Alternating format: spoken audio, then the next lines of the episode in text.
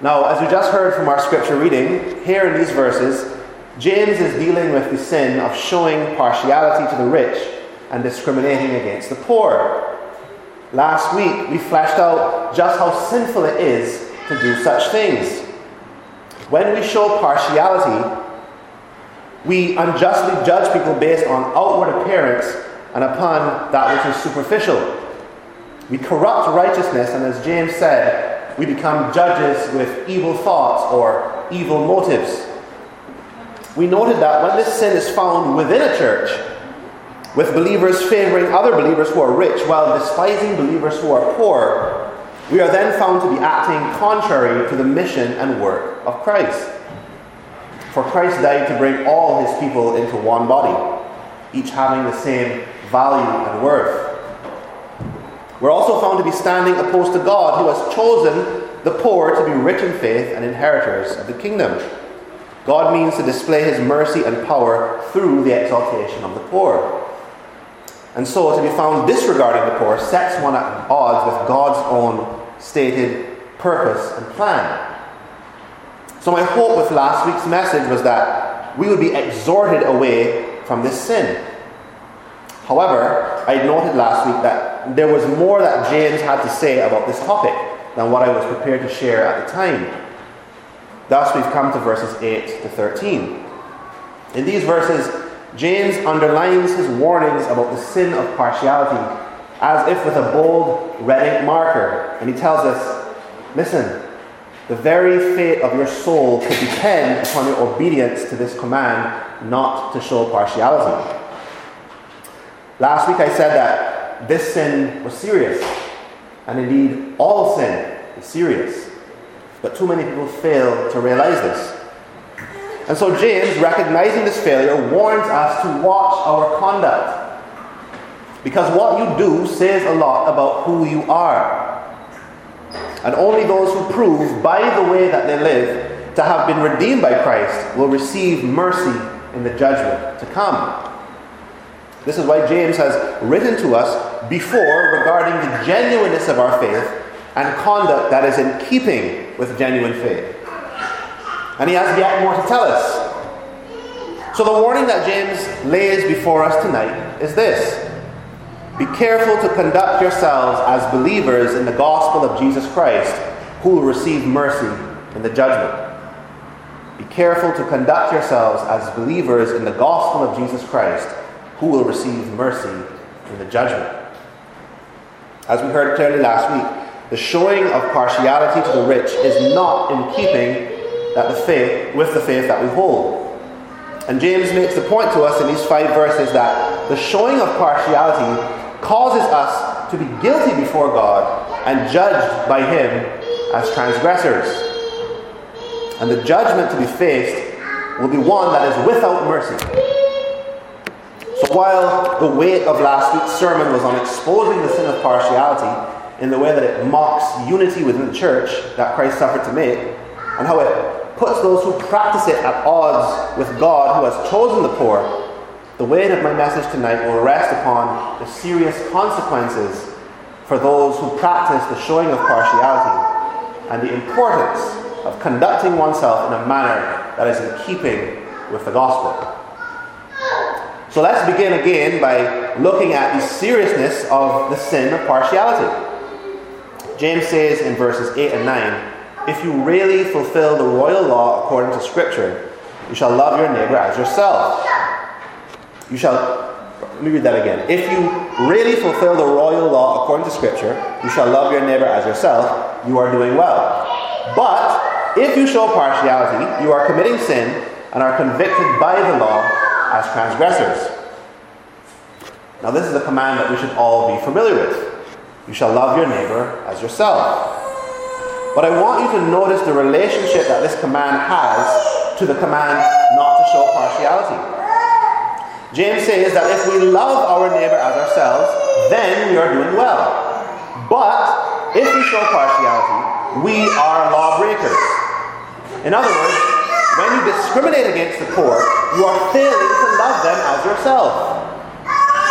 At its core, the sin of partiality is about a lack of love for those who are discriminated against. And this is significant.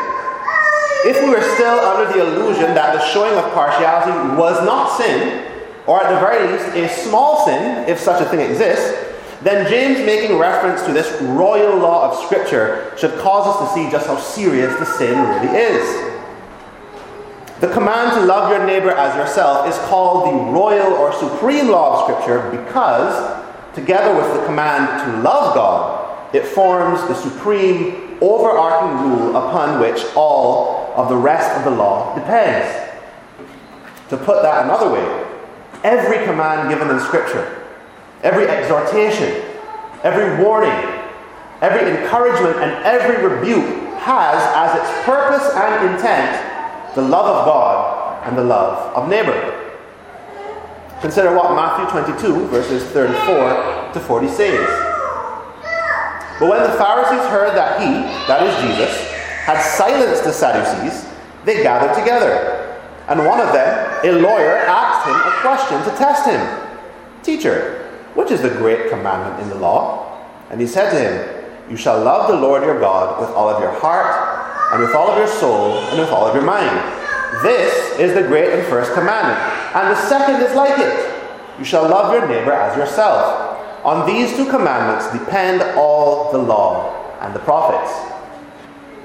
Consider also Romans 13, verses 8 to 10.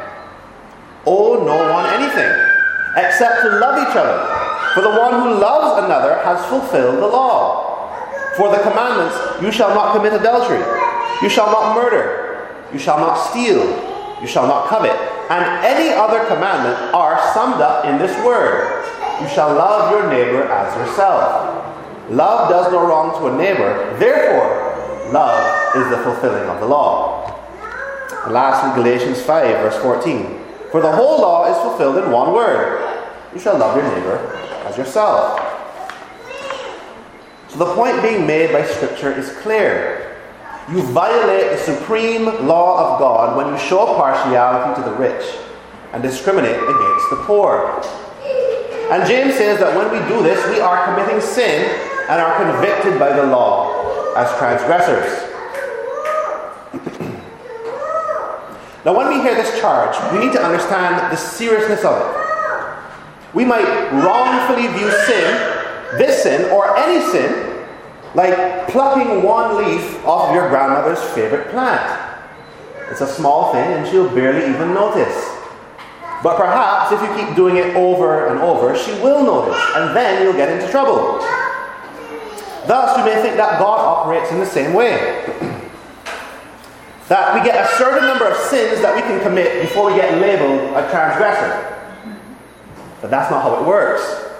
The commission of sin is more like taking a cutlass to your grandmother's favorite plant and in one smooth motion chopping the whole thing down. In an instant, you have become a transgressor. But still, some will argue and say, that's not right. All I did was make the poor man stand at the back. Yes, perhaps it was wrong to judge him based on his clothes, but it's not like I cursed the man. As a matter of fact, when I said him to the back, it was quite polite. But it's not like I killed him. It's not like I committed adultery with his wife. It's not that big of a deal. How can you call me a transgressor? That is some serious language. Well, think about it this way. Now that you chopped down your grandmother's favorite plant, do you think that it matters that you didn't also pluck off all the leaves and pull off all the flowers? No. In the same way, you can't argue, well, yes, I despise the poor man, but it's not like I killed him or slept with his wife. Listen, both killing the man and sleeping with his wife would show a lack of love for him. But you have already done that by despising him. And so the status of transgressor is well deserved. Furthermore, look at verse 10. For whoever keeps the whole law but fails in one point has become guilty of all of it. And so the argument comes again, but that is so harsh. How can breaking just one law make me a transgressor as if I'd broken all the laws? Well, if you're wondering why this legal standard is so high, why breaking only one law makes you a transgressor of the law as a whole, Then James supplies the answer in verse 11. For he who said, Do not commit adultery, also said, Do not murder. You see, when thinking about the law, we must never detach it from he who gave it. God gave man the law, written on the heart and then written on tablets of stone. And this law is a reflection of the very nature of God. Thus, to break any one of his laws is to show contempt upon God himself. To break any one of his laws is to despise his very nature. As Deuteronomy 6 4 says, Hear, O Israel, the Lord our God, the Lord is one. You cannot despise one part of God while loving the other. You cannot mock one part of God while honoring the other. The Lord is one. There are no parts to God. He is indivisible. And so too is his law. Thus, to break one law is to break them all. And to despise one law is to despise them all. The next verse, uh, verse 5 of Deuteronomy 6 says, You shall love the Lord your God with all of your heart, and with all of your soul, and with all of your might. So, all of the law has to do with loving God. And all sin ultimately shows a lack of love for God. All sin ultimately offends God. This is why David says in the Psalms, Against you, you only have I sinned and done what is evil in your sight. This is what makes the breaking of the law so serious. It is ultimately about the mockery of God Himself. James 2, verse 11 goes on to say, if you do not commit adultery but do murder, you have become a transgressor of the law. Again, it does not take the breaking of all of God's laws to make one a transgressor of the law. James is belaboring this point for our good. Again, he wants us to understand that the road to becoming a transgressor does not look like driving down the street, sinning and breaking laws as you go, until eventually you reach the last of God's laws, break it, and then finally arrive at your destination of transgressor. No. The road to becoming a transgressor looks more like driving down the street, breaking even one command, and right away slamming straight into God's holy justice. The car is a twisted wreck of metal and glass and has burst into flames. As it turns out, the town of Transgressor is a lot closer to us than we think.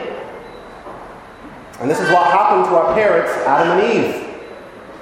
All they had to do was sin once, and they immediately became transgressors. And so they were stranded in the town of transgression without an easy way out. And now all of us are born into the town of transgression. We don't need to travel there ourselves. Nevertheless, we spend the rest of our lives going on scenic tours of this town, sampling all of its attractions and taking in all it has to offer by way of sin. The sad reality of fallen human nature is that we love living here. Brethren, my point is that, is that it is very easy to become a transgressor of God's law. Fail in even one point, and you might as well have failed in all. And what's more, we were born transgressors because of Adam. And all we can do in and of ourselves is continue to transgress. Transgression is what the flesh desires, it's what the heart wants in its corrupt state. So, this is the reason for James' warning. Sin, and more specifically, as in the context he sets before us, the sin of partiality, causes us to be convicted by the law as transgressors. And we know that in God's court, no one found guilty of sin escapes punishment. This ought to be a sobering thought because, as you know, all of us have fallen short of God's righteous standard. As I said before, we are all transgressors of His law. So, how can we escape God's inescapable judgment? Well, friends, as you know, there is good news. For there is another law under which we may be judged and thus escape God's wrath. So far tonight, as we've been talking about the law, we've been talking about the Old Covenant. The Ten Commandments and all the other commands written in the Old Testament, or what the Jews call the law and the prophets. And that law is good and holy, but it only has power to condemn. Our corrupt nature means that no man born of Adam is able to live up to God's exacting standard. We can't live up to the standard found in the Old Testament. Thus, we could refer to the Old Covenant law as the law that brings death. Because it demands perfect and persistent obedience to every jot and tittle for all time. And mankind, since the fall, can only fail. Listen carefully to what Paul says to the Romans in chapter 7, from verse 7. It's long enough that you might want to turn to your Bibles. Romans chapter 7, from verse 7. What then shall we say? That the law is sin? By no means. Yet, if it had not been for the law, I would not have known sin. For I would not have known what it is to covet if the law had not said, You shall not covet. But sin, seizing an opportunity through the commandment, produced in me all kinds of covetousness. For apart from the law, sin lies dead. I was once alive apart from the law, but when the commandment came, sin came alive and I died. The very commandment that promised life proved to be death to me. For sin, seizing an opportunity through the commandment, deceived me and through it killed me. So the law is holy, and the commandment is holy, and righteous, and good. Did that which is good then bring death to me? By no means. It was sin produ- producing death in me through what is good, in order that sin might be shown to be sin, and through the commandment might become sinful beyond measure. In summary, the Old Covenant law is good and a reflection of the holy, loving, and righteous nature of God. But all it can do, because of our corrupt nature, is expose our sin and make us guilty. It has no power to give us the ability to follow its commands. Thus, the Old Covenant law cannot save, it only brings judgment and death to us. And so, for God to save us from ourselves, He had to make a new covenant. A new covenant not like the one he made with the Israelites when he brought them out of Egypt. A new covenant not like the old one that was good and righteous, but the terms of which were unattainable by sinful flesh. No, this new covenant would be an easy yoke and a light burden. This new covenant is the gospel of Jesus Christ. In the gospel, the demands of the law under the old covenant are by no means discarded. No, Rather, they are kept perfectly and obeyed to the letter by our substitute, the man, Christ Jesus. And the good that he has done in perfectly obeying the law is credited to us, who could never hope to obey it in and of ourselves. And our sin, both the sin that we have inherited from Adam and the sin that we committed on our own, is paid for by the shed blood of the same Jesus. And so it is because of this new covenant that Paul could declare, There is therefore now no condemnation for those who are in Christ Jesus. For the law of the Spirit of life has set you free in Christ Jesus from the law of sin and death. For God has done what the law, weakened by the flesh, could not do. By sending his own Son in the likeness of sinful flesh and for sin, he condemned sin in the flesh in order that the righteous requirement of the law might be fulfilled in us, who walk not according to the flesh, but according to the Spirit. Praise be to God for the law of the Spirit of life. Praise be to God for what James here calls the law of liberty. The gospel frees us from sin and death. The gospel saves us from the rightly deserved wrath of God. Indeed, the gospel comforts the believing sinner by declaring him not guilty because of the sacrifice of Christ Jesus. And then the gospel sanctifies the sinner. The new covenant provides the Holy Spirit to indwell the believer, day by day making him or her more and more like Jesus Christ. The gospel transforms the heart. It makes new creatures out of dead creatures. We who are in Christ love righteousness and hate sin because of the gospel. We love each other as brothers and sisters because of the gospel. We even love our neighbor because of the gospel. And above all, we love God because of the gospel. This is what the new covenant or the gospel or the law of liberty does. It makes the guilty innocent and it makes the profane holy.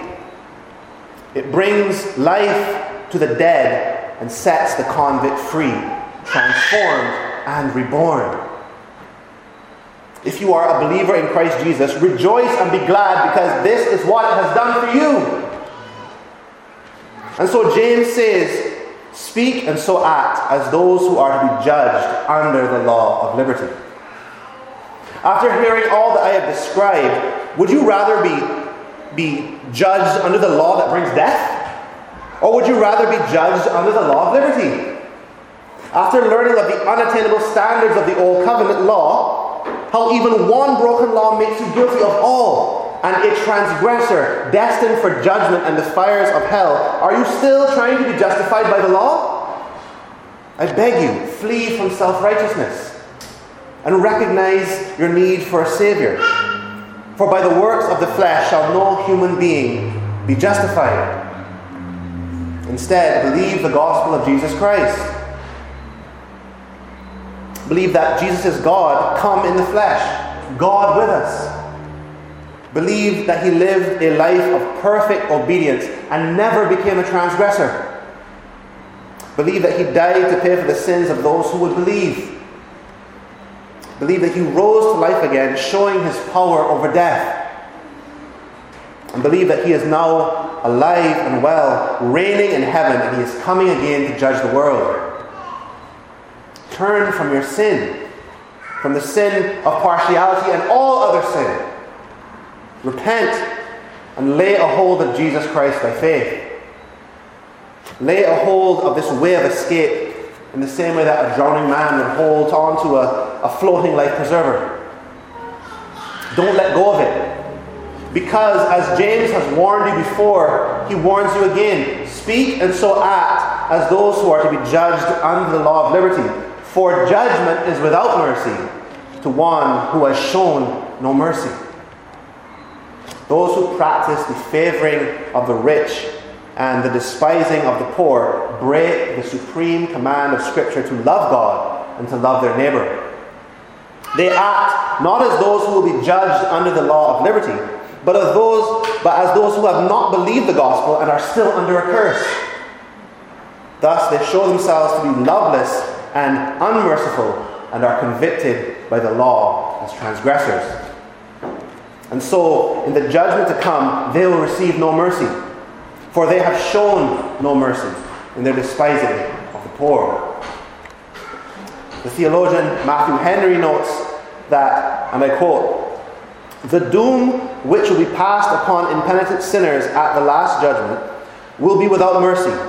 There will be no mixtures or allays in the cup of wrath and trembling, the dregs of which they must drink. End quote. All sin will be judged in this way for those who refuse the law of liberty in the gospel and remain under the law that brings death. But to believers, again I say, rejoice. Speak and so act as those who are to be judged under the law of liberty. For mercy triumphs over judgment. Conduct yourselves like people who have truly and genuinely been transformed by the message of the gospel. Flee from sin in all of its hideous forms. Have nothing to do with wicked behavior. Show no partiality as you hold the faith in our Lord Jesus. Let it be seen by your living that you are indeed under the new covenant law of liberty. Follow the royal law of Scripture. Love the Lord with all of your heart, soul, mind, and strength. And love your neighbor as yourself. Show mercy and do what is good. Do justice and love kindness and walk humbly with your God. For to those who do, God's mercy will indeed triumph over judgment. As our Lord said, Blessed are the merciful, for they shall receive mercy. Rejoice that you have been shown mercy in the person and work of Jesus Christ.